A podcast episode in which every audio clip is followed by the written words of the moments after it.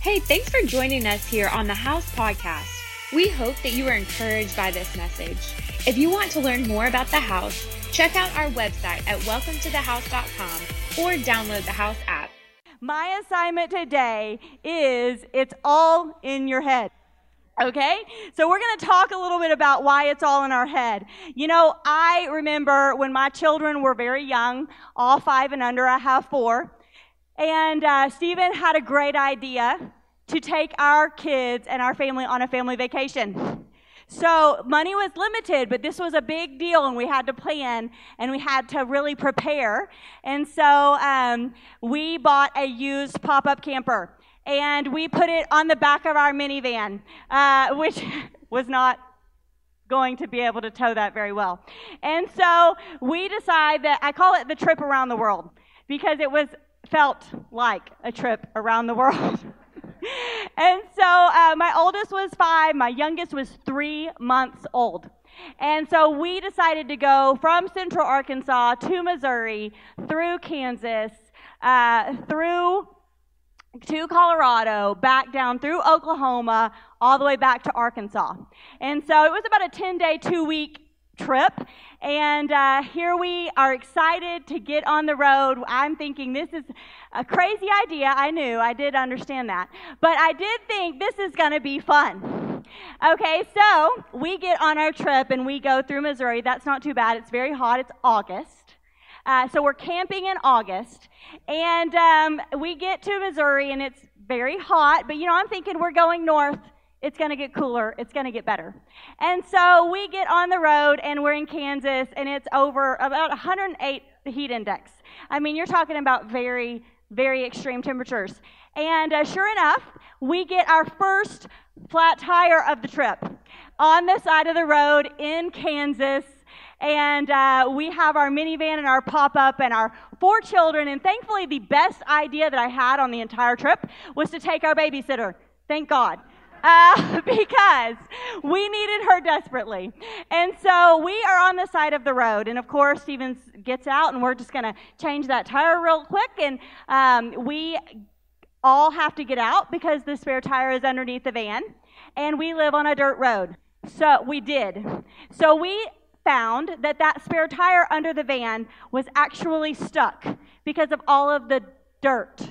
and so what could have been a quick change tire ended up being over two hours on the side of the road. And let me just describe to you the circumstances.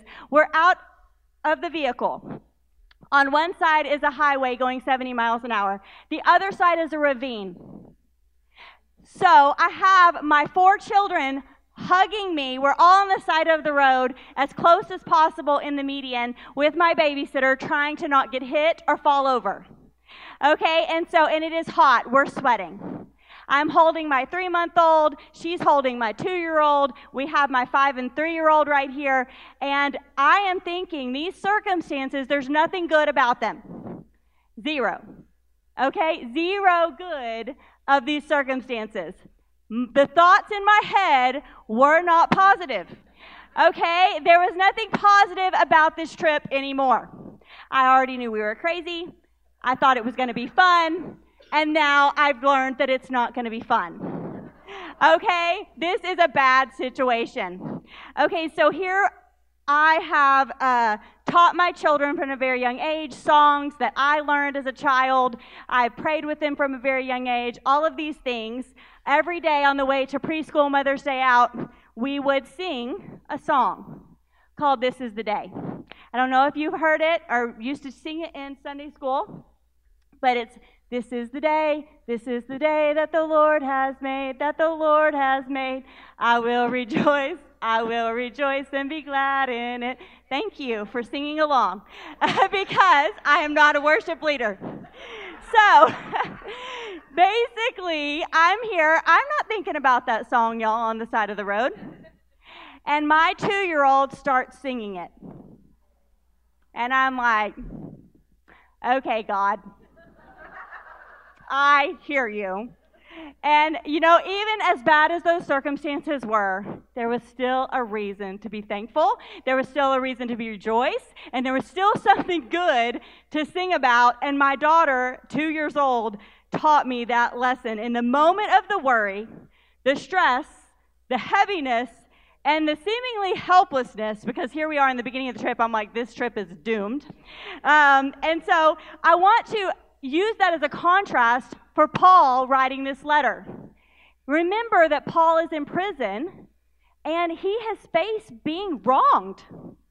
He has been wronged. He's in prison for his faith. Not something he did wrong, something that he's doing to produce more people to find Jesus and hope and peace, etc. And here he's doing what God's called him to do, and he's been imprisoned. There is nothing good about that situation. He actually is a true victim. And I think that it's important for us to understand because in this world, we will be wronged. In this world, we will have days that really, if you really want to, in our flesh, look at them, there's nothing good about that day. But yet, Paul is telling us that what we are responsible for is our response. We may not be able to control our days. Sometimes our days are our fault. Sometimes our days just happen. We just live in a fallen world and we're going to face uncomfortable, unwanted, and uncontrollable circumstances.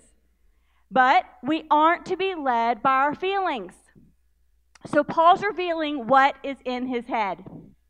So he's writing this letter, he's exhorting us, and he's saying, hey, what's in my head is not doubt. It's not uneasiness. Thanks. I'm going to switch because that was really breathy. Sorry, guys. We're going to just proceed. Ah, there. Okay, so uh, because of what Christ has done, Paul continues to teach us in Philippians 4 that, hey, because of Christ, we have joy. Because of Christ, we have peace. Because of Christ, we have provision. The worries, the stresses, the anxieties that you're facing and feeling and experiencing, you know what? You may really have been wronged. You may really be in a situation that you don't know how to fix. But yet, Christ is the reason why we can have joy. Christ is the reason why we have peace. Christ is the reason why we have provision for anything and everything that we need. So let's jump into chapter 4, verse 1 through 9 today.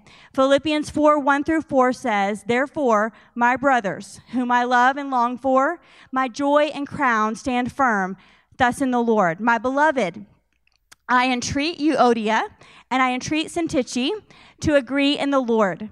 Yes, I ask you also, true companion, help these women who have labored side by side with me in the gospel, together with Clement and the rest of my fellow workers whose names are in the book of life. Rejoice in the Lord always. And again, I'll say rejoice. So he says always for a reason. He didn't say sometimes, and he didn't say when you're not on the side of the road with a flat tire with four children, five and under, and sweating and wondering two hours later if you're going to be able to leave. Okay, so he says, rejoice in the Lord always. Again, I'll say rejoice. In this situation, Paul is writing to the church, and these two women that he mentioned, with beautiful names, by the way, if you need a name, um, they are in a disagreement. And so I know for me, I would think, oh man, I wouldn't have wanted to be the woman that was in this letter talking about that, you know, hundreds of years later, we're talking about how they need to get along. But these two women were in ministry with Paul. Okay, so he, they were doing the work of God and they get into a disagreement. The other thing I thought about though is, I think I'm really glad that you, Euodia and Syntyche are in this scripture because of the fact that it shows me that, hey, you know, sometimes we can disconnect ourselves from the Word of God when we read it and we think it was better for them because it was easier because Paul was their apostle. Paul was teaching them. You know, they must have had a really good church. They must have had really like perfect people. But they had people just like you and I do across the row from us. And so here they are showing the real reality. They weren't pretending that it was all okay. He was saying, hey, there are two ladies that love Jesus and want to do what God's called them to do. They're not getting along because they've come into a disagreement. And we've got to see how we can help them come into unity because ultimately, this is not what we're doing. We want to rejoice in the Lord always. So I want to just point out what Charles Spurgeon wrote about this portion of Scripture. And Charles Spurgeon was a theologian in the 1800s, and he had a lot of good things to say. And so he actually explained this scripture like this I am glad that we do not know what the quarrel is about. I'm usually thankful for ignorance on such subjects.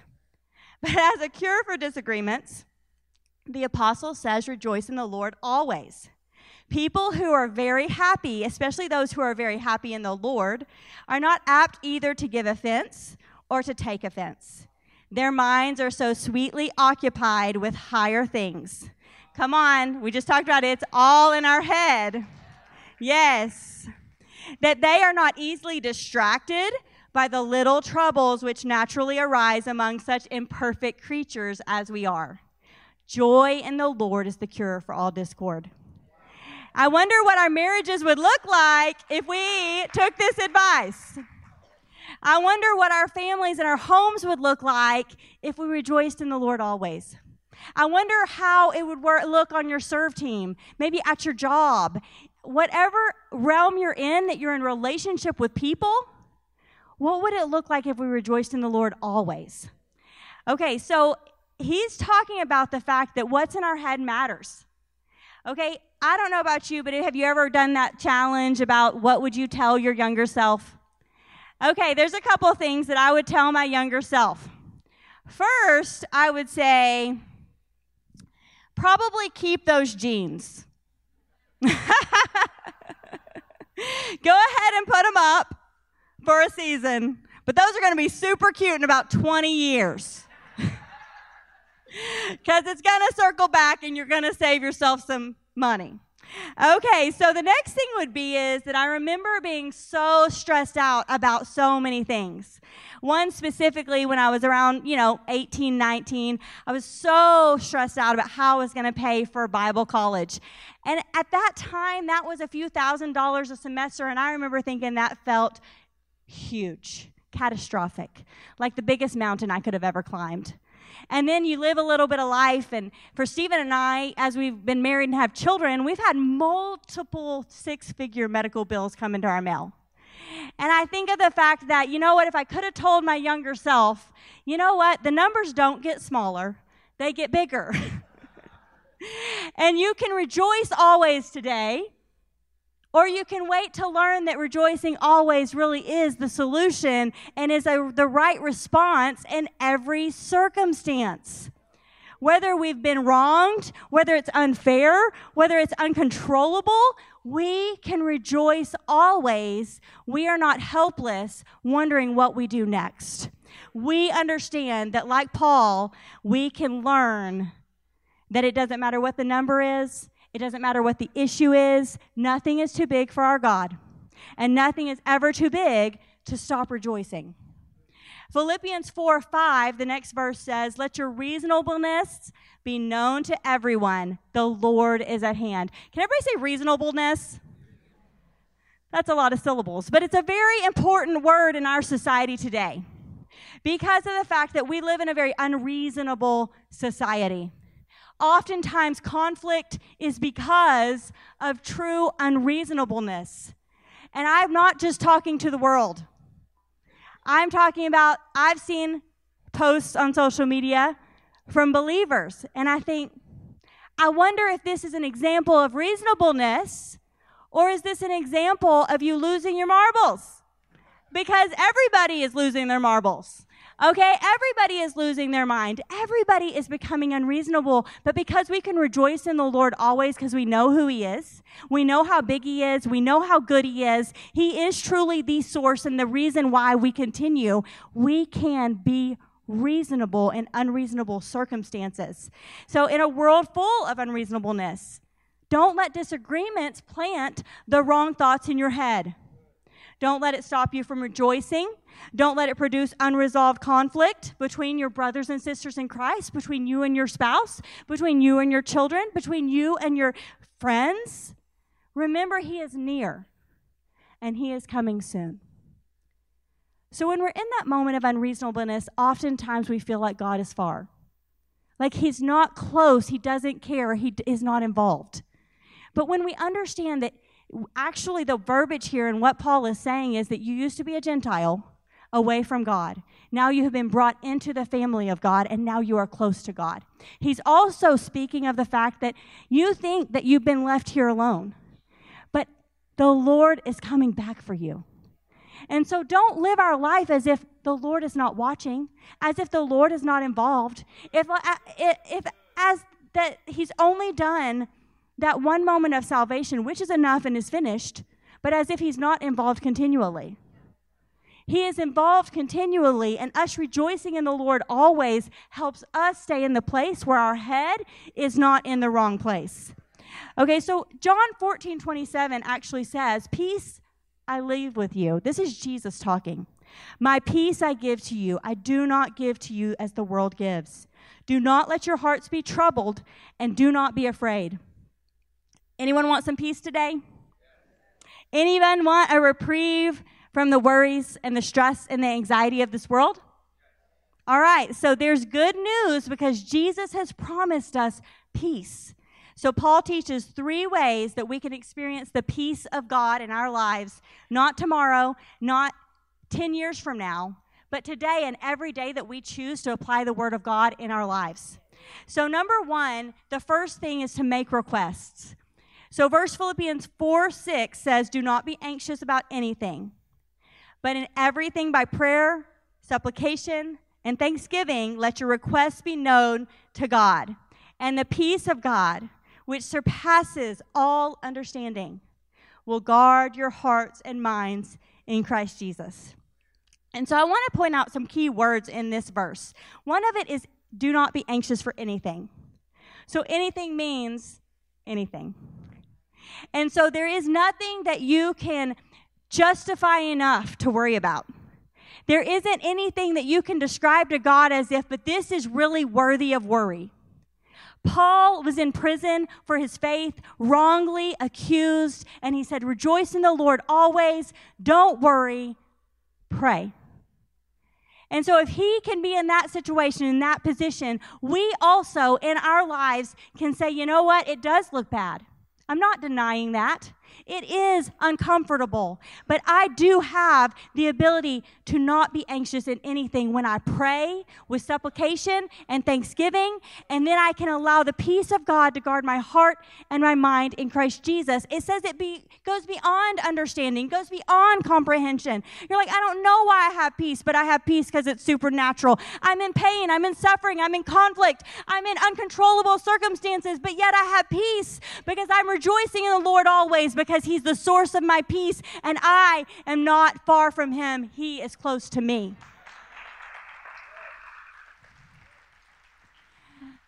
One of the things that I love about this is it will guard your hearts and your minds in Christ Jesus. Remember that specific fact as we return to that here in the, at the end of this point. But receive the peace of God in prayer. We all have worries. We all have stress and we all have anxiety. We live in a fallen world. And he's not saying that you won't have worry. He's not saying you won't have stress or anxiety. Worry is just praying, except anti praying. It's just focusing on something, but keeping it in your hand and not giving it to Him who can help. And so when we turn our worry into prayer, powerful things happen. There is peace and there is joy when we're able to say, you know what?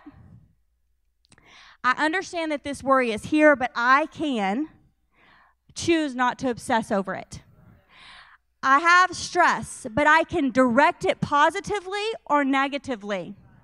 Okay, I have anxiety that I feel in my body, but yet I don't have to be anxious for anything because He cares for me.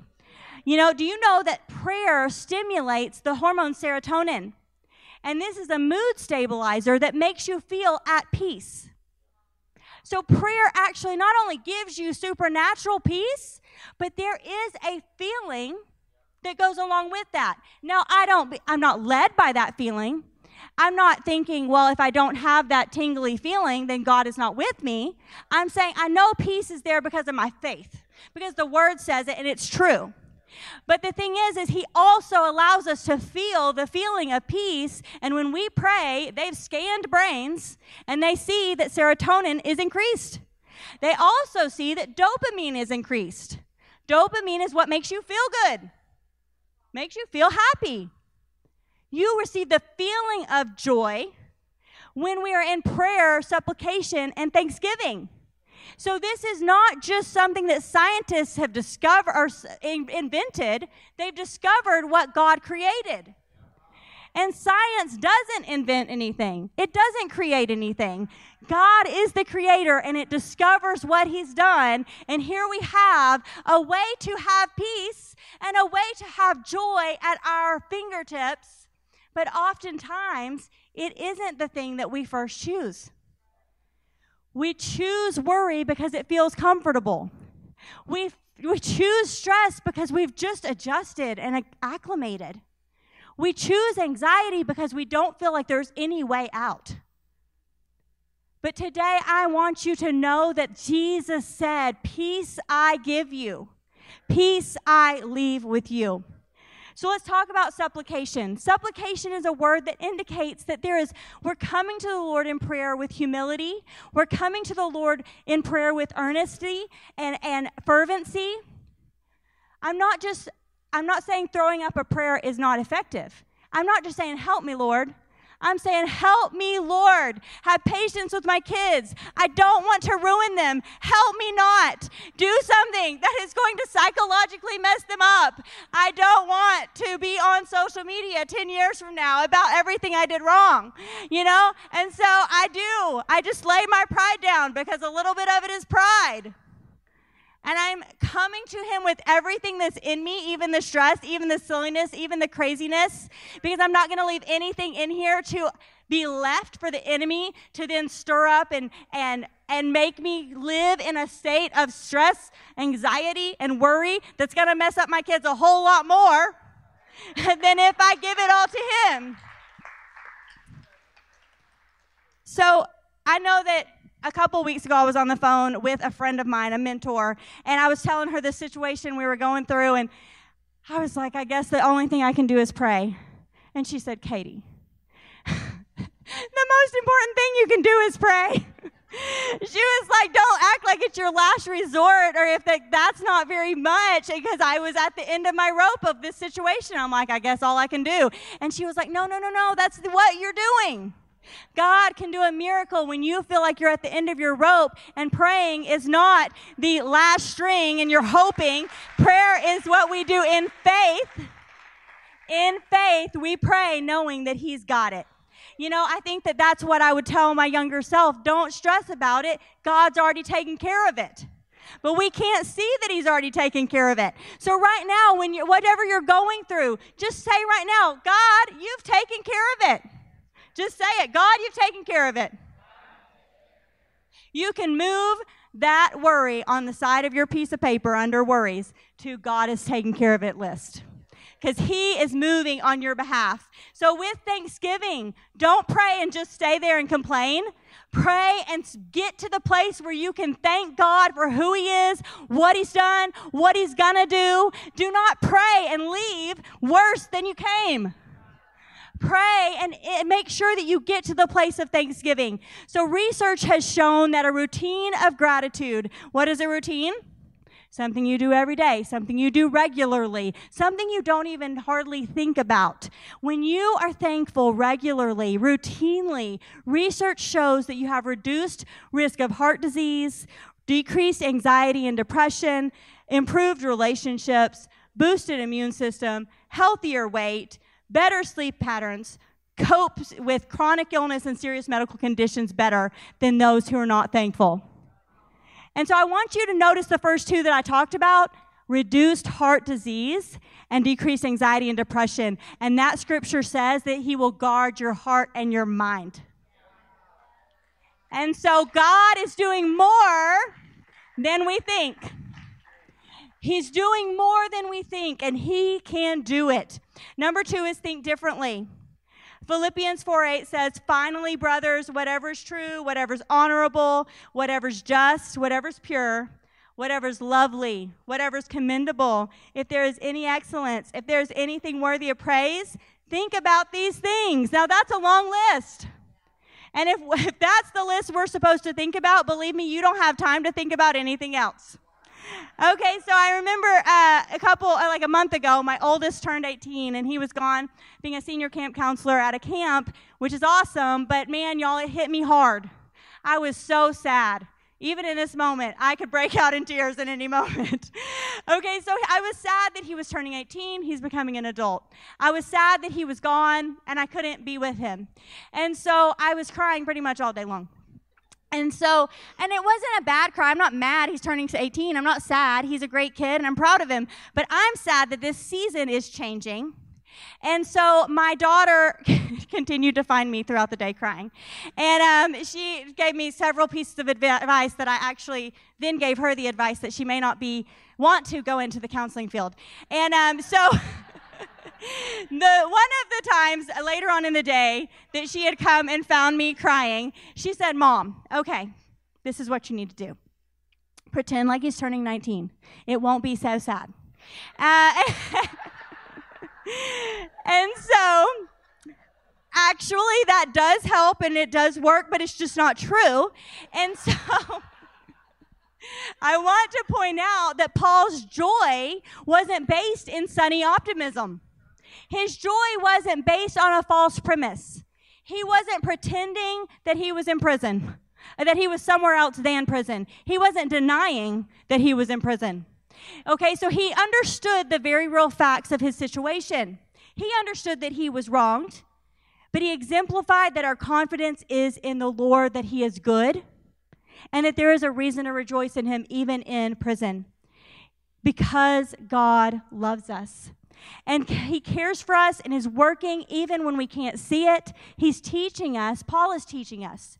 You receive peace when you pray, but you steward peace when you think differently. And so, one of the things that I've noticed in my home this summer, and maybe every summer, is a, a, an increase in flies. And so, for some reason, I feel like it's I'm going to be honest, I feel like it's all my kids' fault for leaving the door open. But it's also because I live in the country, you know. I live in a, a, neighborhood, but it's kind of in the country. It probably used to be a horse pasture. You know what I'm saying? Like there's flies everywhere. And so I get, you know, the beginning of the summer, spring, summer, you start get, you get like one fly. No big deal. That's just life. One fly is not going to ruin your life. And so then what happens is, what happens when one fly comes? They multiply like nothing else. And so then thousands of flies come. I'm exaggerating, but it feels that way. And so this week, as I was preparing for this sermon, I was in, you know, my home, flies everywhere. I'm like distracted, trying to kill all the flies. Then I go into Stephen's office and I'm like, okay, I'll be able to focus more. And uh, there are so many flies in Stephen's office. I'm like, and they're not just the regular flies that were in the house, they were kamikaze flies. They were like, like flying into my face and like on me the whole time. And I was like, I can't, I can't, I, I cannot. I have to leave this space. So I go back into my house and what do I see? A whole bunch of flies. But the ones in my house for some reason are, are not kamikaze, but they are annoying. And so one of my thoughts is the fact that that's exactly what negative thoughts do. It starts with one negative thought and you think that's no big deal. I can deal with one negative thought. It's, it's something I can live with. But there is a point where negative thoughts multiply. And they make babies and they have more and more and more. And so they do that in your head. And before you know it, you have an infestation of negative thoughts. And so this has started from a very young age. From the minute that you are able to have any environment around you, negative thoughts have been starting to be implanted into your head because there is a, a way of life called entropy. It's just science. Things lead towards destruction. When you're small, you start living in a fallen world where it's not perfect. And so instead of becoming happier and more joyful and more positive, you become sadder and more depressed and more discouraged and more negative. Because entropy has occurred. The only way to be able to combat it is through the Word of God in such a way that we will think differently. It is not a passive thing in my house right now to get rid of the, ha- the flies. I'm not hoping internally that they'll just leave. I'm not thinking, well, when it gets cold, they'll be gone. I am actively taking that fly swatter, getting the spray, and I'm trying to get rid of every single fly in my house because they're driving me crazy. And I'm not going to let them take over my home. Okay, so, but what we do in our head is flies of negative thoughts just swarm in our head and that we're infested with them. And we feel like we have no authority over them. We feel as if we're just doomed for negativity, but that is not, you're not doomed. You were, you are a new creation and you are destined to think differently. And so let me just quickly talk about just five negative thoughts that I feel like many of us probably adopt most of the time. Always or never thinking means everyone, every time, everything is going wrong, is negative, is bad, is terrible. Two, focusing on the negative looking at the time where I was on the side of the road with a flat tire with five kids, four and under, for over two hours in 100 degree weather, I couldn't see anything positive. But yet, there was really nothing terrible about that day. It was just life. Number three, fortune telling. We like to predict the worst possible outcome. We like to pretend like we know what others are thinking. But guess what? The enemy loves for you to fortune tell, and it is a form of witchcraft. And so I want you to recognize that fortune telling and say, I don't have to think that anymore. I don't know what they're thinking. I don't know what's going to happen. God can still change what I think is going to happen. God can still make this relationship at peace because I don't know what they're thinking. I don't know where that thought came from because I haven't heard their heart. And there's more to this. Number four is guilt beatings. Have you ever ruminated thoughts and shoulda, coulda, woulda? Are you driven by what you must do? I want to be driven by the Spirit of God. I want to must follow the Spirit of God. I want to must follow God's way. I don't want to must have to go please everybody. I don't want to must have to go do this, this, and that without considering what God has called me to do. Number five is labeling. Have you ever called yourself a name? Have you ever called somebody else a name? And oftentimes, hopefully, as adults in this room, you don't do that anymore. But what happens is it stays in your head. And we call our spouse a name because, after all, they acted that way. We call ourselves a name because, after all, that's been our habit pattern. But you don't have to think that that's the end of the story. God is the one who writes our stories and who can change anyone's life, even if they were destined. They're just so mean. Guess what? God can change them and transform them, and they can be someone full of the Holy Spirit too. Maybe you think, I always mess up. I'm always so awkward with people. God can transform your life in such a way that you make an impact on people's life, not a awkward feeling. Okay, so Second Corinthians 10 5 says, We destroy arguments and every lofty opinion raised against the knowledge of God and take every thought captive to obey Christ. The way we take thoughts captive is to replace them. Paul is saying, I'm telling you what to think. If it is not honorable, true, just, pure, lovely, commendable, excellent, worthy of praise, combat that thought. Test every single thought that goes in your head because it could be a fly that multiplies, and that is dangerous because what happens is when there are so many flies in the room, I cannot focus. I feel like I'm going crazy. I cannot be reasonable because of the flies.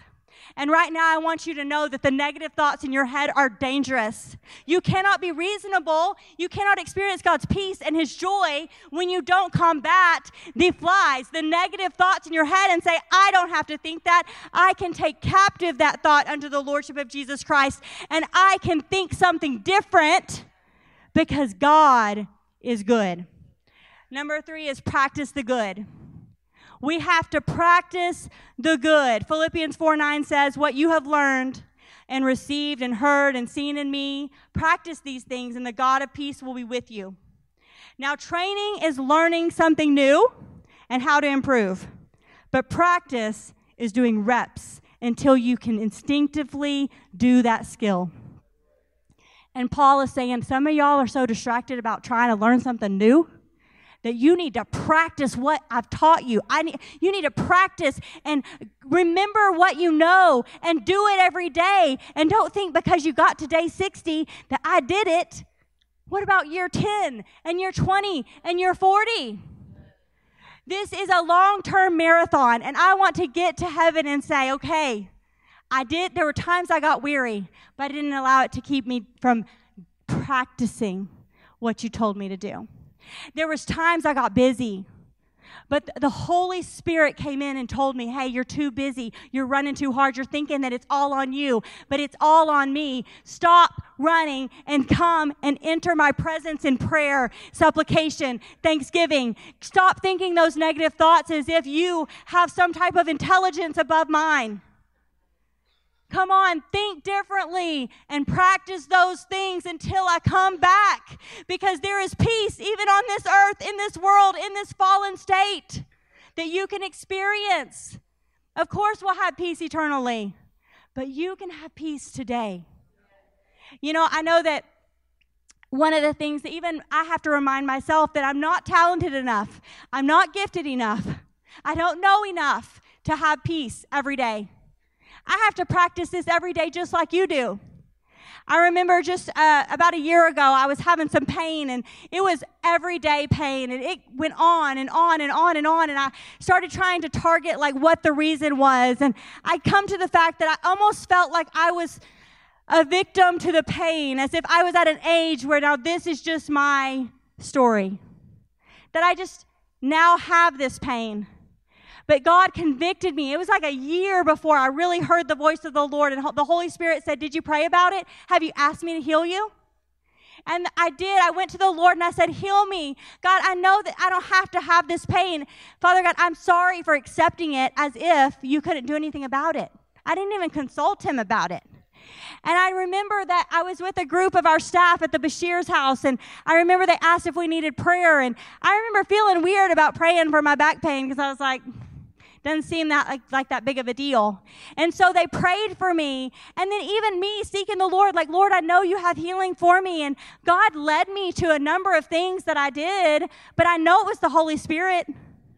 He, I changed some things. I took some things, and God healed me. And I'm no longer in pain because there's a point in our relationship with God that we have to practice the good.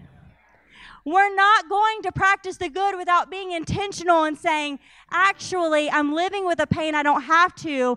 You can heal me, God. Even if I don't feel like it's the biggest thing in the whole wide world. You love me and care for me, and I don't have to live this way. I don't have to rehearse the bad. I can practice the good. Don't allow your, yourself to get fatigued or busy allow the Holy Spirit to come and quicken your mortal bodies and say, You can continue practicing the good until this skill is instinctive. We receive peace by making requests. We steward the peace by thinking differently. And we keep the peace when we practice the good. Notice that this scripture in uh, verse 4, verse 9, chapter 4, verse 9, it says, Practice these things, and the God of peace will be with you. I know there's nothing in comparison to God's presence. His presence brings peace. Have you ever been in a worship service where you came in stressed and anxious and worried, and all of a sudden all that melted off of you because you were in the presence of the Lord? You can have the presence of the Lord on Monday, Tuesday, Wednesday, Thursday, Friday, Saturday, and Sunday. And it's not because He's too far out of reach. He said, The Lord is at hand.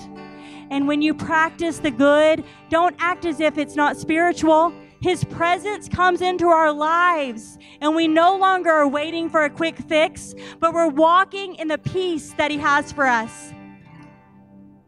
Now, you may feel like in your life that you're on the side of the road with four kids, five and under, sweating two hours later, wondering if there's any good in your life. But today, I want you to know that the Lord sees you. And He sees that it's tough, and He sees that it's hard, and He sees that sometimes you don't even know why you're anxious. You don't even have a reason why.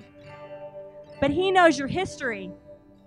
And He knows the seed that was planted even as a child that has grown into something that has become a negative thing in your life that you don't really have any solution for. And God is saying today that He's giving us the power through the power of the Holy Spirit to break that algorithm. You know, I don't know about you, but on social media, they give you these ads and they have this algorithm and they show you what you're basically interested in, what country you're from, what area you live in, what they, they produce an algorithm on what you see on your social media feed. And I believe that the Holy Spirit can empower you today to break the algorithm. Where instead of rehearsing the bad and thinking on the things that are the flies that are keeping you fo- unfocused, He's saying, Come to me, come to my presence, make your requests known. Not with just a thrown up prayer, but with supplication, with your whole heart, with all your faith. He's not afraid of your small faith. He can use just a mustard seed. And He can give you the help and the encouragement that you need to practice the good in your situation. I believe that even today, when I woke up this morning, that was a specific word for someone. I literally woke up, this was not in my notes, and the Lord, I felt like, spoke to me and said, Break the algorithm. And I feel like somebody in this room feels trapped in the algorithm. And I want you to know that you don't have to be trapped anymore. Today is the day that that algorithm can break. I believe there's somebody in this room that you may even be facing some entitlement. And I want to preface that with the fact that a lot of times when we think of entitlement, we do think negatively. But I do want to remind you that anything that we think and anything that we deal with is always because of a reason. And so I think that probably what happens is when we have entitlement, even in our spiritual walk or in our life, it started with either an overprotective parent or an underprotective parent, where someone prevented you from experiencing the normal bruises and scrapes in life so much that you hit life and you feel like everything that hits you is undeserved. Or maybe you walked, you lived a life as a child and you weren't protected. Maybe your, your dad left and he didn't provide for you. Or maybe your mom had to work a lot and wasn't able to give you the love and the care that you really did need as a child. But I believe that that is now showing bad fruit in your life in such a way that now you're looking to others to provide. You're looking to others to be who you need them to be. You're looking to others because of a real need that wasn't met in your life. And I believe today that the Holy Spirit wants you to know that that's an algorithm He wants to break right now. Peace I give you, peace I leave with you. Right before he says that, he also tells us that he's sending us a helper, an advocate, the Holy Spirit. And the Holy Spirit is the one that has the power to break the algorithm in your life. Now, it may not be entitlement, like I said. That's just something that I felt strongly to share today. But I believe those who walked in and said, I have a fly infestation in my head. I don't want to go crazy and I don't want the people around me to be the recipient of this negativity. I want to have the peace of God that gives me reasonableness to all men. Thank you for listening to this week's podcast. We would love to hear how this message impacted you. Feel free to let us know on the Contact Us tab of the House website. We hope you have a great week.